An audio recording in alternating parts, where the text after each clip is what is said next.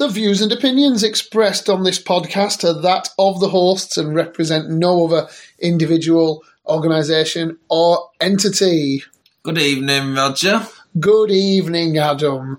It's Adam and Roger. Break the news time again. Yeah, and it is the 25th of November 2023. One month to go. Exactly, one month, exactly. So we will be talking about our Christmas schedule soon, but we'll be talking about our normal schedule because it might be a bit different in the coming weeks. So we'll just play it by ear, but we'll do our best to try and get a podcast out. But it may come out earlier or it may come out later. We haven't fully decided yet.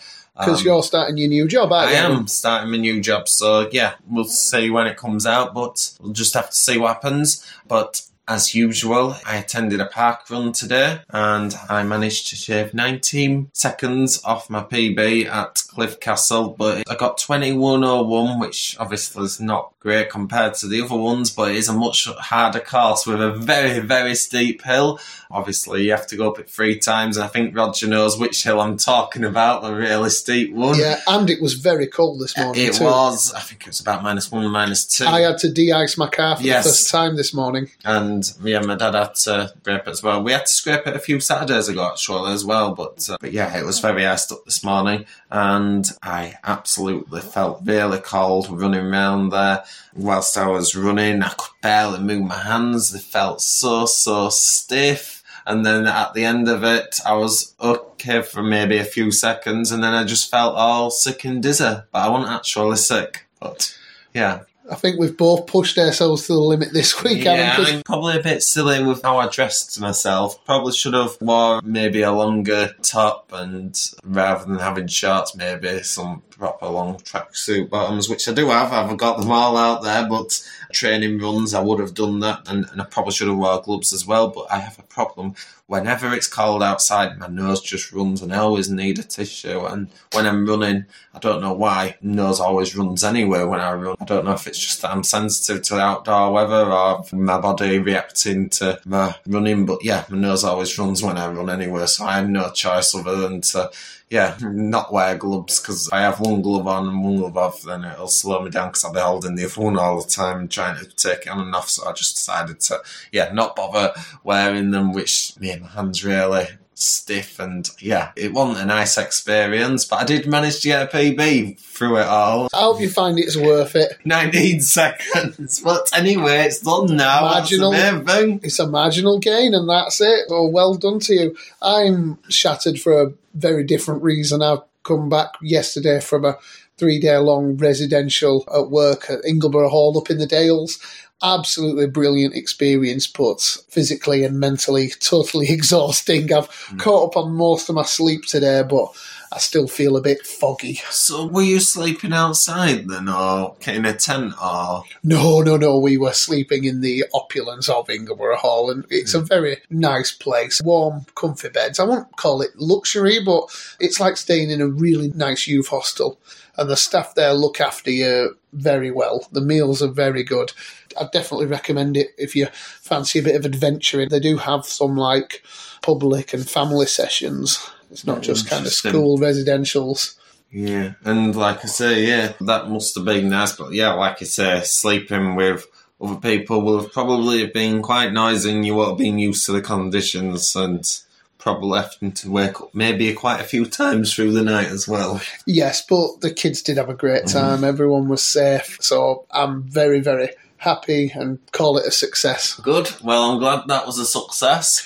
I've got another big success I've had this week is I've pre-ordered my PlayStation 5. Did you get a Black Friday discount on it? No, I've ordered the new Slim console, so I paid a lot more for it than I would have done if I'd have got a deal on the old model. But I want the shiny new thing.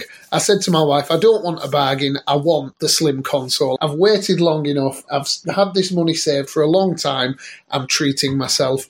So hopefully that will arrive sometime this week. But did you shop around? That was the question, because some places might have had it on Black Friday discounts.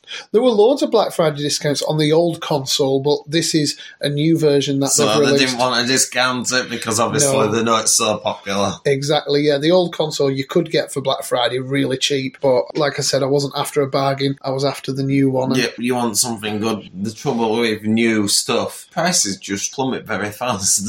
They do, but for the few weeks up to Christmas, I'll have the latest, greatest console, and I'm very happy with it. Well, that's Um, good. At I'll least you're happy with it. That's the main Uh, thing. I'll certainly get my money's worth. I did from my last console. My last console has lasted me nearly seven or eight years, so Mm. if I'm using it near enough every day, then I'll be very happy with it. It'll serve me very well, hopefully. Well, fingers crossed.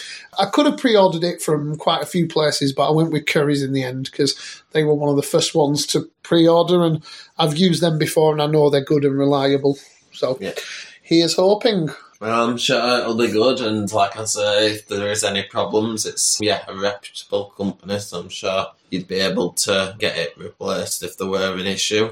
So let's kick off the podcast. Why not? Before we do, though, let's give the recommendation to everyone that you can email us at breakthenewspod at gmail.com.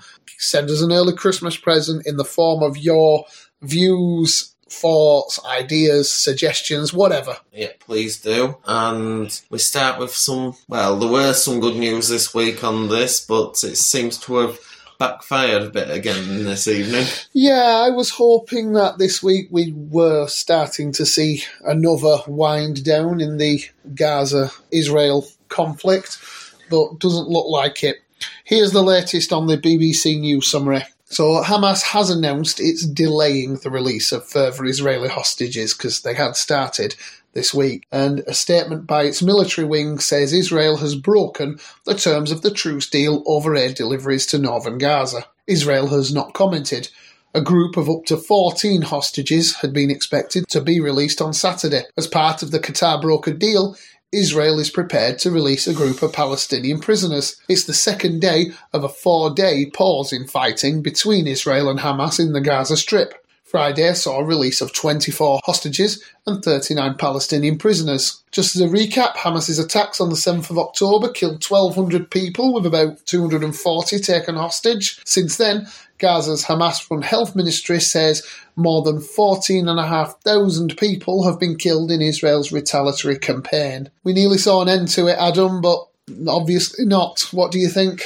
Well, I don't think we're probably going to see an end. I think there may be ceasefires, but because the two sides very, very dislike each other or even hate each other, I think that's the reason why it's just going to kick off, and sadly, it seems to be the case. Even before this actually broke today, there were already still pro Palestinian marches in the UK today taking place, and there were actually some arrests that occurred. Yep, the police actually arrested some of the protesters this time, including a breakaway group who had been detained, and it just shows that even if there is a ceasefire, the tensions within this country are still not going to be going away. This is the war that never ends. It just goes on and on, my friends.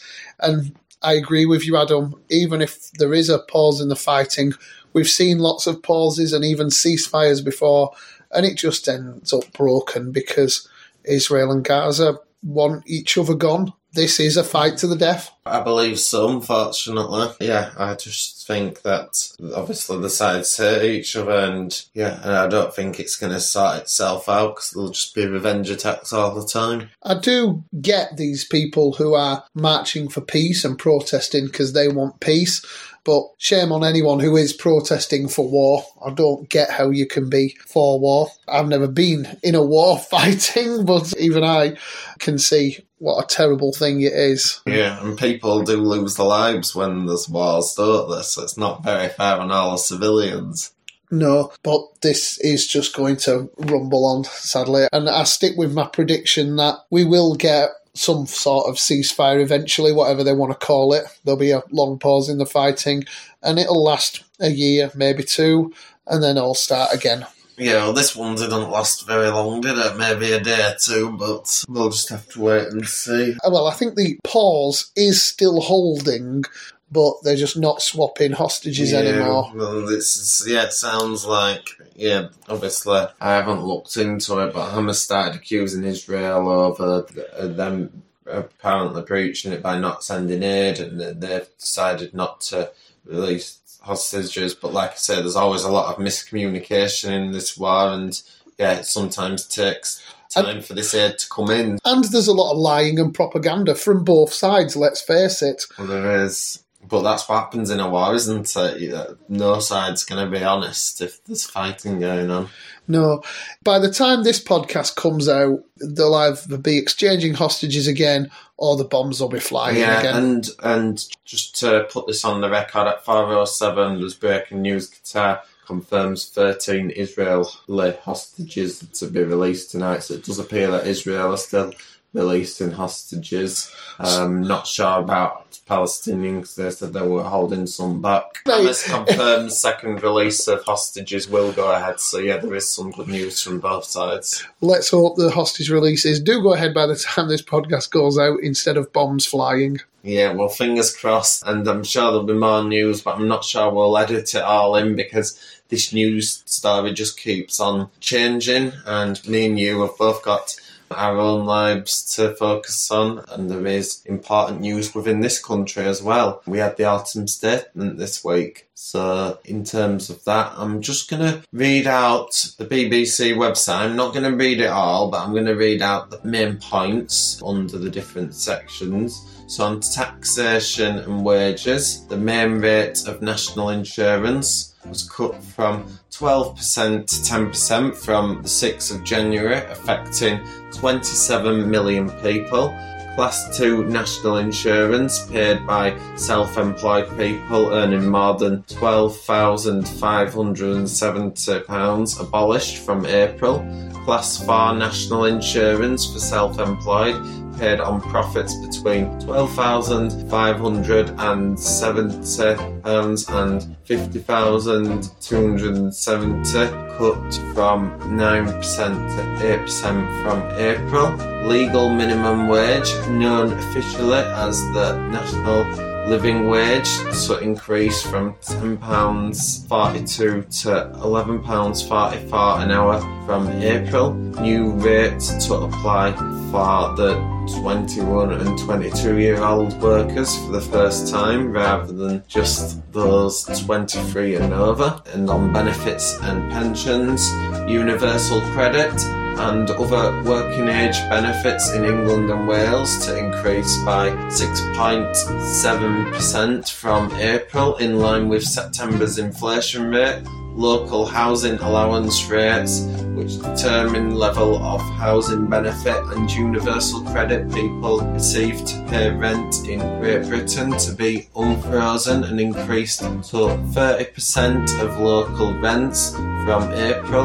Work capability assessment to be reformed to reflect availability of home working after COVID pandemic, funding of 1.3 billion pounds over the next five years to help people with health conditions find jobs, further 1.3 billion pounds to help people who have been unemployed for over a year, claimants in England and Wales deemed able to work who refuse to seek employment to lose access to their benefits and extras like free prescriptions, state pension payments to increase by 8.5% from April in line with average earnings, consultation on whether servers get the right to pick the pension scheme their employer pays into, possibly allowing them to have one pension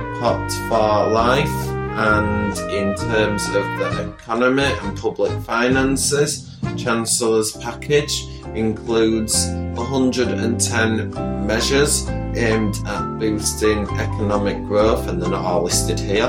Independent Office for Budget Responsibility, OBR, expects the economy to grow by 0.6% this year and 0.7% next year, rising to 1.4% in 2025, then 1.9% in 2026, 2% in 2027, and 1.7% in 2028. It forecasts that inflation, the rate prices are increasing, will fall to 2.8% by the end of 2024 before reaching the Bank of England's 2% target rate in 2025 living standards are not expected to return to pre-pandemic levels until 2027 to 2028. Underlying debt forecast to be 91.6% of GDP next year, 92.7% in 2024 to 2025, 93.2% in 2026 to 2027,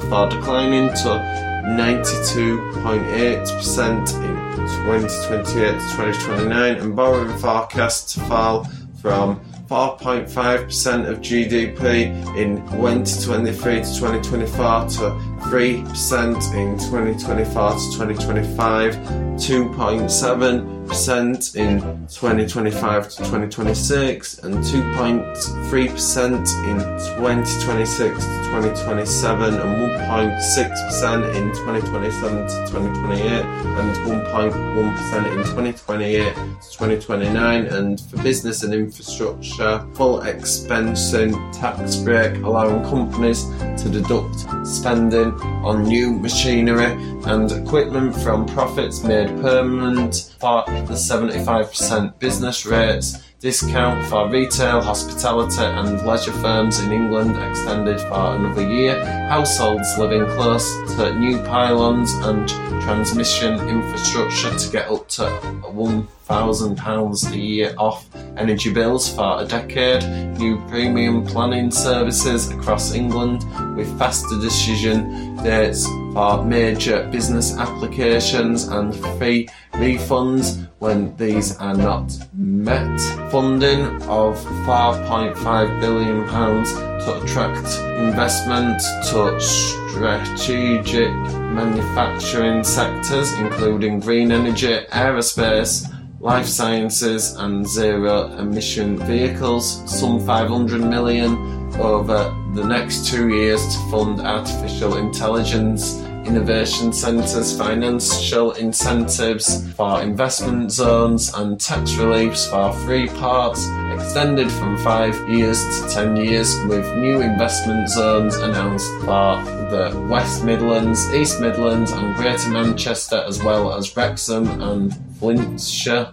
A further 80 million for new levelling up partnerships to fund regeneration projects in Scotland, and the government spending reaffirms previous commitments made last autumn to provide 14.1 billion for the NHS and adult social care in England, as well as an extra 2 billion for schools in both 2023 to 2024 and 2024 to 2025. Devolved governments in Scotland, Wales, and Northern Ireland get equivalent funding, but OBR says higher inflation means real value of departmental budgets will be 19 billion lower by 2027 to 2028 compared with March forecasts.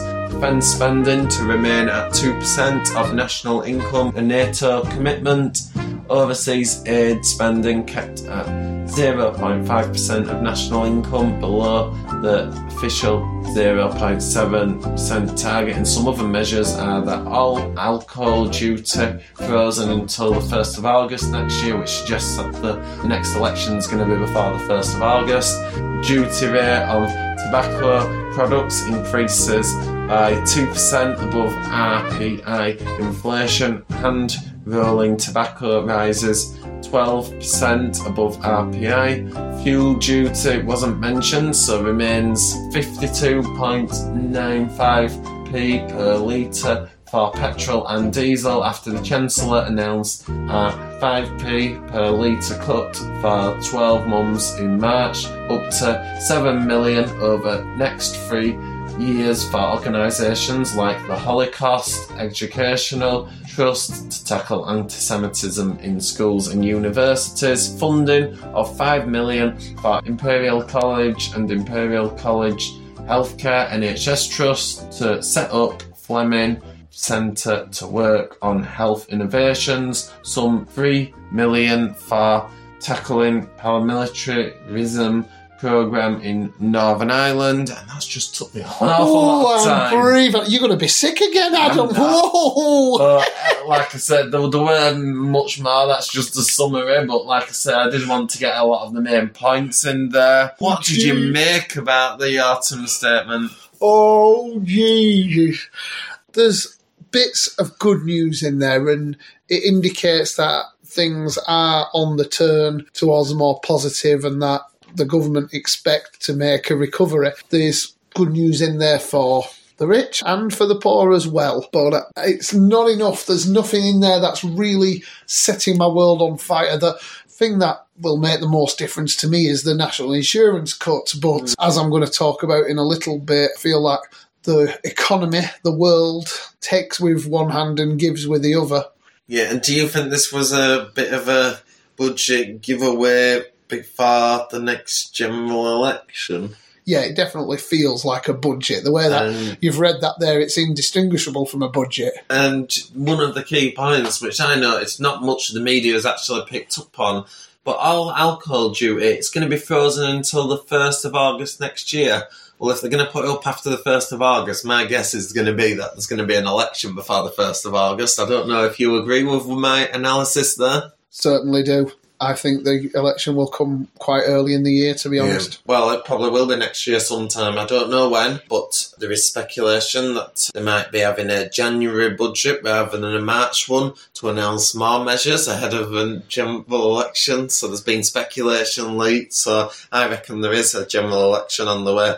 Yeah, I can understand why they would raise it after August anyway, because it is the busiest time, but you're not suddenly add the alcohol duty back on before an election. So I reckon if they're freezing it up until the 1st of August, I reckon they're planning a general election then. But obviously, it will all depend on the polls and they might freeze it for longer if they're not doing very well. But yeah, I think they're probably aiming for a spring election sometime, probably May, but with the local elections, I reckon most likely. But it could be any other time between that. It's very good news for the hospitality industry in the run up to Christmas and New Year and party season that they won't have to increase their prices so much. Yeah. Because um, I do think they're struggling a lot this year.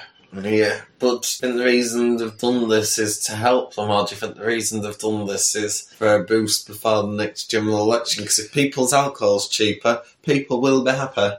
I think you'd have to have drunk an awful lot of alcohol to still consider voting Conservative. Yes, but all the little measures do add up. So you've got that, you've got the national insurance, you've got the minimum wage boost. He is hoping that it does turn people around and people are a lot happier and wealthier and feel better off and more secure. But I don't think they will. no, and I've seen Paul and One poll suggested that it got worse, another one suggested it got slightly better, one suggested that it's got a lot better, but overall average, it just suggests that, yeah, it may have swung maybe a very few voters towards Conservative, but not many at all to win an election. I think one of the most telling things in that article there was where it was saying things won't be back to pre pandemic mm. levels until 27, 28. Yeah, and people are going to look when they're voting and think, well, I'm worse off now. So the Conservatives have messed us up, not made us better. So then people are not going to vote them. But are we still better than 2010? That's the question. But then, if and when Labour win the next election and this recovery does happen, everyone's going to praise the government of the day, not realising it was Rishi who started the recovery, who was around when the recovery happened. I'm not sure how much of this recovery is due to Rishi or if We've it would have happened remember- anyway. We've got to remember Rishi Sunak. He was Chancellor under Boris Johnson's government for a while as well, so he's got a lot of economic responsibility on himself. So it could be his own problem that he's fixing. Yeah, so that might be one reason why he's very unpopular as well. to be honest, I've said before and I'll say it again, I think both parties are bad as each other, really. And it would be very interesting if a third party started sniffing some real power.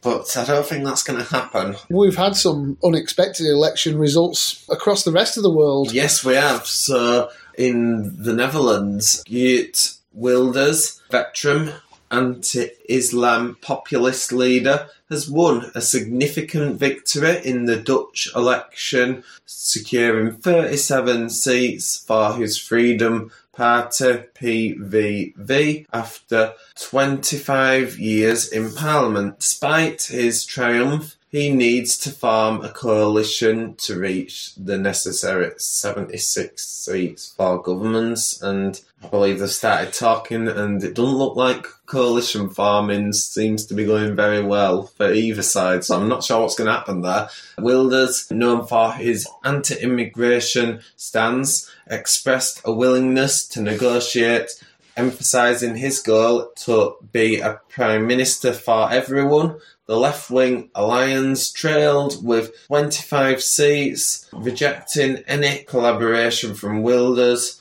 The election outcome shaking Dutch politics could have broader implications for Europe as Wilders advocates for an exit referendum to leave the EU. And this was actually unexpected, this win, which suggests actually that there's a lot of shy right wing voters in the country that didn't want to answer the polls truthfully.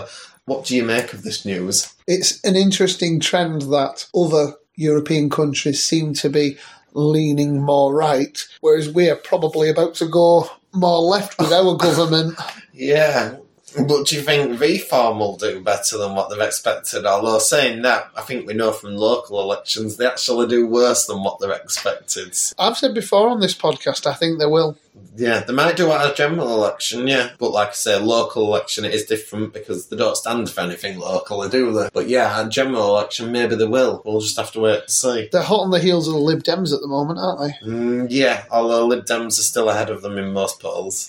But I think if the Lib Dem and Reform voters got together, that would create a party that could become an opposition.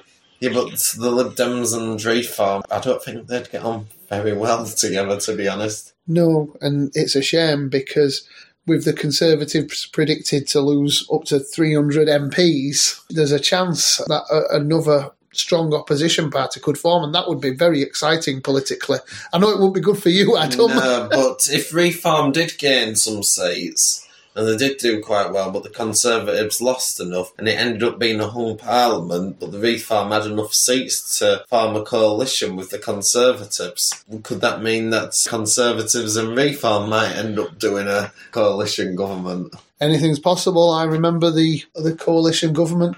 Th- Although that was Labour and Lib Dem, wasn't it? Well, there were Conservatives. Was it Lib Conservatives and Lib Dem? That's yeah. the one. See, that's how bad it is. I couldn't remember if it was Conservatives or Labour who did the coalition with Lib Dem. But yeah, David it was Cameron. David Cameron, wasn't it? Yeah, The person who was backed out now. Yeah, but I know that the Lib Dems were very ineffective, even in coalition government. Mm. They just got stomped on by the Conservatives. And like I said, they haven't really made comeback since, although they have actually done quite well in recent by elections. They have made a bit of a recovery, so it'll be interesting to see how the Lib Dems do at the next general election. I suspect they'll win quite a few more seats. And I suspect Reform will leech a lot of those seats. I think Reform voters are much more scattered though, and I don't think they're going to be as organised in terms of the campaign planning as the Lib Dems. Lib Dems have been at it for years. Reform, obviously, they're a new upcoming party.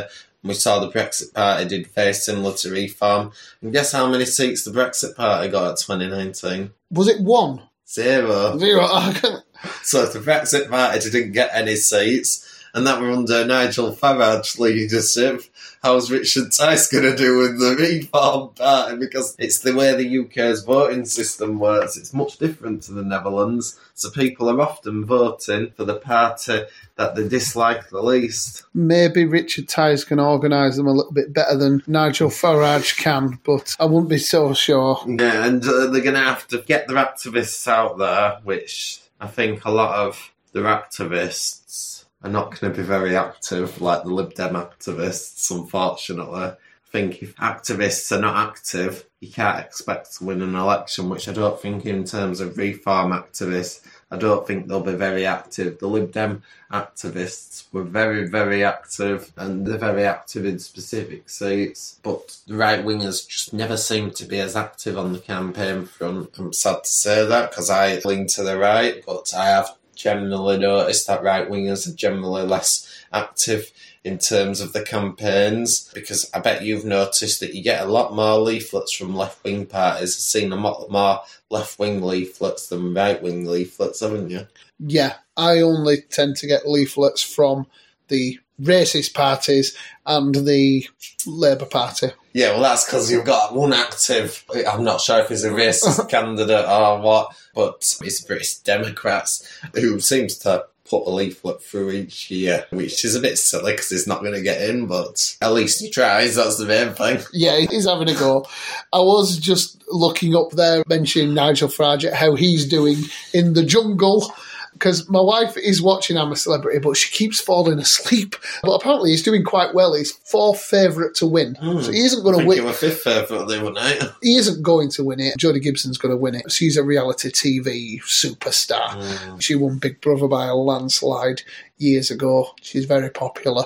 But Farage isn't doing too badly. They need to be popular with the younger people, you see, because it's mostly younger people that are going to be watching it. Now, Nigel Farage is not going to have that popularity with the younger people. He might have a bigger popularity with the older people, perhaps, but I don't think he's as popular with the younger ones. But he's going to leave the jungle with one and a half million in his bank if the news stories about how much he's been paid are to be believed. Yeah, so he'll still get a lot of money from it, and he might have connected quite a lot of younger people towards him, so a lot more younger people might be more likely to support him if there were an election. But do you think he'll make a comeback from this? I think he'll enjoy a bump in popularity. A few more people might watch his GB News show. Mm. But I don't think we'll see a political comeback for Nigel Farage. Yeah, I don't think we'll see a political comeback either. Although I'm not so sure because he is a lot more popular than Richard Tice, and if Richard Tice stands aside to let Nigel Farage take back control of the Reform Party, because obviously, yeah, he didn't want the work, but now there's an election coming up, he might let Nigel Farage take control because he knows that he's a lot more well known and can get the points across to the public easier. So he- he might end up taking leader of Reform again, but we'll just have to wait and see. But Richard Tice probably might want to do it himself if he's gaining popularity. And if anything extreme does happen in the celebrity jungle, I'm sure my wife will let me know and I'll let us know on the podcast. Yeah, definitely. It only lasts a few weeks. I think it's the final next week or the week after. Mm, So it's an interesting thing going on in the background anyway, isn't it? yeah. And like I say, yeah, I don't watch I'm a Celebrity, but I have been seeing news about it and the odds the other day because I wanted to see how likely it were that Nigel Farage wins, but it doesn't look like it's going to be very likely. No, but he's doing well. That's a And- good and thing. Like, and I read an article I can't even do all the activities either because of the plane crash that I were in in 2010. I'm sure they'll still find lots of other miserable things for him to do. Yes, and they'll find plenty of stuff for him to do, and they are finding stuff for him to do, and he's doing lots of activities anyway. Good luck to him, I say. So, when you were talking about the government spending there, the autumn statement, I did mention that they give with one hand and take with the other. And this is my personal theory as to where they're taking from. Because, mm. yes, we've got some extra money due to the national insurance cut, but household energy prices in the UK are set to increase in January with the energy regulator Ofgem announcing a rise of £94 or 5% in the typical annual household bill, attributing the increase to higher wholesale costs faced by suppliers. The price cap, affecting 29 million households in England, Wales, and Scotland, sets the maximum amount suppliers can charge per unit of gas and electricity. Gas will be charged at 7p per kilowatt hour, Well, electricity will be 29p per kilowatt hour. Analysts anticipate a potential decrease in prices by March. Yeah, right. Ofgem CEO Jonathan Brearley emphasised the importance for suppliers to assist those struggling with bills during this financially challenging period. And it's a shame that that assistance always seems to take the form of helicopter money rather than stopping us relying on these energy bozos. What do you think, Adam? Well, like I say, energy prices have unfortunately risen in recent months, so I don't think there's much surprise there that Ofgem have had to raise the price cap. But like I say, you are right that yeah they've given away, but only for it to be melted away by negative news the next day. So obviously, price cap is going up, so energy bills are going to go back up a bit again, but not going to be where they were last year, of course, but still higher than the previous months. So yeah, it's not good news. But I don't think this is necessarily the reason why they were giving away. I think the reason why they were giving away anyway was because obviously it was clear that they've penciled in an election before the 1st of August. So I still think that this is just an independent body and the autumn statement was going to go ahead anyway on that day and so was the price cap. So nothing's been moved around here. I'm not as suspicious as what you are.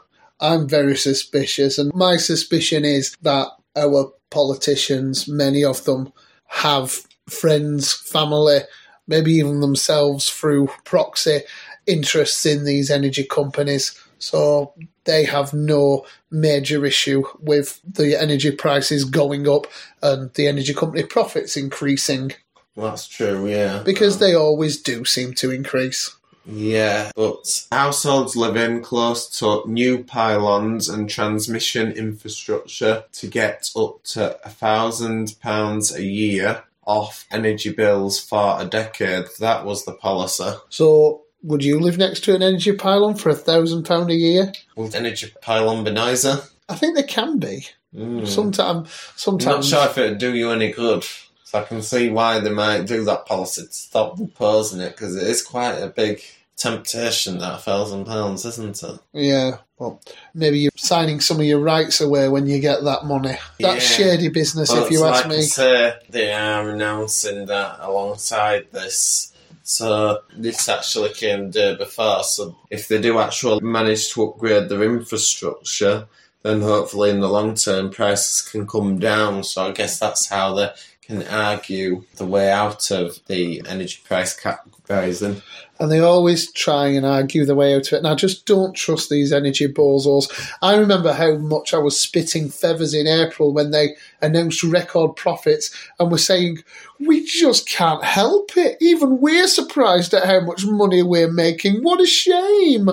Oh, I, I hate them. Fair enough. And I guess you hit them on the legal migration because that's been a bit of a crisis. I'll just say the day that I can stick solar panels on my house and a nice wind turbine and stop relying on them will be the happiest day of my life. Well, good to hear that. And yeah, I'm not sure if there are much happy days this week, apart from obviously the national insurance being cut, which may benefit you marginally, but obviously the benefits have been eroded by the energy price caps. So yeah, probably not good news. So UK's net migration hit a record 745,000 last year, significantly higher than initially reported at 606,000. Number 10 acknowledged the issue with PM Rishi Sunak spokesperson expressing concern over the strain on communities. Labour leader Keir Starmer criticised the shockingly high migration, attributing it to failures in immigration, asylum, and the economy. ONS data indicated a 1% growth in England and Wales, primarily driven by international migration. Despite a recent slowdown, the figures pose political challenge for the government, especially given the long-standing Conservative promise to reduce migration. Talks of other Potential measures include limiting relatives for health workers and raising salary thresholds have surfaced. Additionally, the government faces criticism for high spending on hotels to house asylum seekers. Population reached 60.2 million in mid 2022, with growth varying across regions. Some suggest that while net migration remains high historically. There are signs it may be starting to decline. Now, I don't believe that because I've seen the GP registration numbers and the initial estimates are higher than the initial estimates for the previous period because the initial estimates, which um, ChatGPT has cut out for 2023, are actually 672,000, whereas before it was only 606,000, the initial estimates. So I reckon it's going to be much higher, and I've seen that the GP registrations are higher than the previous year. So I knew this was happening, and I think they're still underestimating these figures significantly. I think we're getting more like possibly over a million people entering each year. Net migration, that's my estimates, but I agree with you purely based on all of the evidence you've been giving us on this podcast throughout the year. Yep, so I knew this is going to be high, and I think these figures are going to be higher. And the reason why they estimate that it's gone down is because of the people coming for humanitarian reasons has fallen. But actually, that might be the case. But if we look deeper into the figures, the people for work, study, and family visas have actually all risen. So it doesn't suggest that the figures are going to go down. It just suggests that maybe there may just be a temporary blip the figures continue rising. So this actually looks exponential to me. And there's plenty more humanitarian crises and immigration probably coming next year, especially as we get refugees from Gaza. Yes, because before we had refugees from Ukraine and Afghanistan, and also the illegal migrants that crossed the channel, which obviously there has been a bit of a lull, but now we're going to get all these coming from Israel and Palestine probably, so that's going to go up, and we're probably going to see legal migration continue to rise. So I don't see these numbers coming down. I can only see them going in one direction, which is up. And I agree with you. Yes. At least we live in a country that is desirable enough for people to immigrate to. Trouble is, rent prices keep going up. Homelessness has actually increased in the past year because of this, mm-hmm. and it's going to continue to increase. We're also seeing birth rates decrease, and I think that's partly due to this as well. Because if people can't get married, can't get a house, can't live as a family, or choosing not to because it's so expensive, then it's actually declining our indigenous birth rates in the more expensive areas. So really, the UK is going to become very multicultural very, very fast, I reckon. And in some ways, that's a good thing. However, we're also seeing tension at the moment. Mm, and that could always get worse, and we've seen tension, particularly in Ireland, in the past week. Yeah, and I've been looking at the story of the horrible stabbing in Dublin and then the horrible rioting that happened after it, and thinking.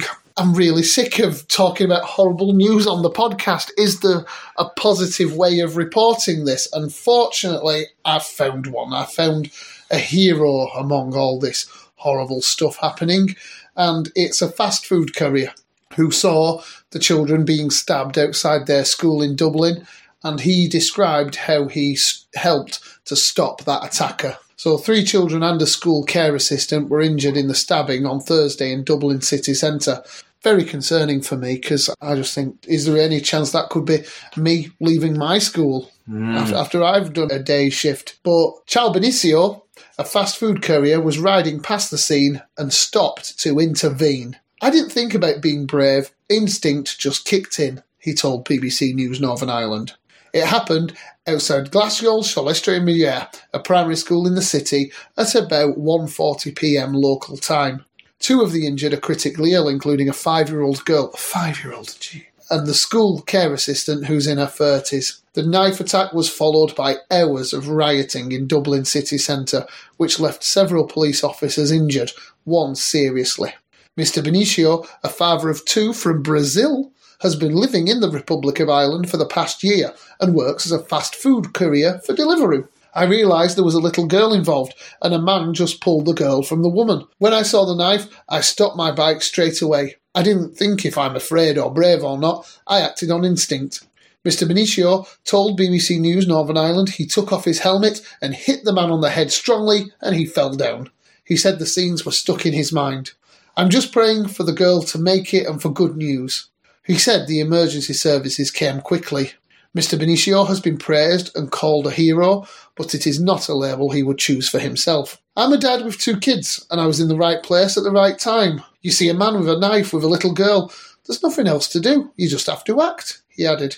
I don't have a lot of knowledge of what's going on in Ireland. People say the protests are against immigrants. I'm an immigrant myself, and I was the one to help, he said. They might have used the attack in the morning as an excuse to do what they did, he added. Taoiseach, the Irish Prime Minister, Leo Varadkar paid tribute to all those who stepped in to help, saying they risked their lives to save lives. He said the school care assistant threw herself in harm's way to protect the children, and he described the woman as heroic. He also pointed out that those who intervened weren't just from Ireland, they were from other countries as well, and they are real Irish heroes, whatever their nationality. What do you think, Adam? Well, I don't think it's very good that obviously there's been a mass stabbing because, yeah, these attacks are very bad. I can see why there was so much unrest that followed it. I'm not saying the unrest was good, but I can see why it happened. I want to give this Chow guy a virtual shake of the hand here on the podcast, not just for what he did, which actually I disagree with him where he says he's not a hero, he was just doing what comes naturally. He made the choice to do the right thing there. He acted on instinct, but he chose to follow that instinct and do what's right. But where he also says that people are just using this stabbing as an excuse to riot and be nasty to each other. I think that's the reason why a lot of these riots take place. It could be, but also people might feel as though they're fighting for the country in terms of these riots. But I think once people feel they've got an excuse to be nasty to each other, they just take it far too far. Yeah, and it was over the top, and things got smashed up that were nothing related to it. And I saw videos of angry people saying, smash this up, smash that up, and it's not good at all. And if all immigrants were like this guy who get a job, work hard, do the right thing, help people, then what an amazing country we'd be and how great we'd get along with each other. And we wouldn't have to moan about migrants anymore. So I hope that reason prevails in Dublin for the rest of this weekend, and I hope we have many more Caio Benicios in, in this country. Mm, yeah, fingers crossed. But like I said, it's the world is not looking good at the moment, and I can only see things getting worse in the UK, unfortunately.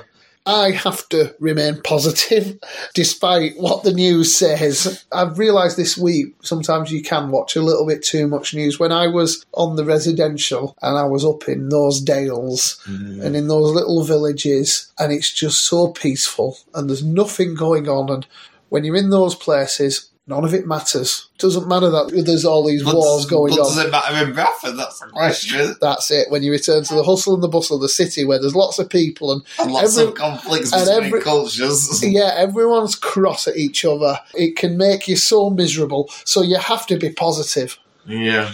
Like I say, yeah, if you're in the countryside, that's not really worth worrying about because there's not actually that many people there anywhere. And things like this podcast, I think, help me because even when there is terrible news, at least I've got something to be happy about that I know I'll be able to come here and chat with you about it for an hour or so, Adam. So it's always a pleasure. Yeah, and it was great chatting to you this evening. And if you'd like to share your views, you can email us at breakthenewspod at gmail.com. Yep. Thank you for listening, everyone. I am looking forward to watching Doctor Who tonight and then hopefully getting my PlayStation 5 this week. Hooray! Yeah, well, look forward to that. And yep, we'll probably be in touch off the podcast and arranging it to make sure that you, listener, that you can continue to listen to these throughout the coming weeks. And before I go, I'd just like to to share with your family and friends. And you take care, everyone. Bye. Ta-da.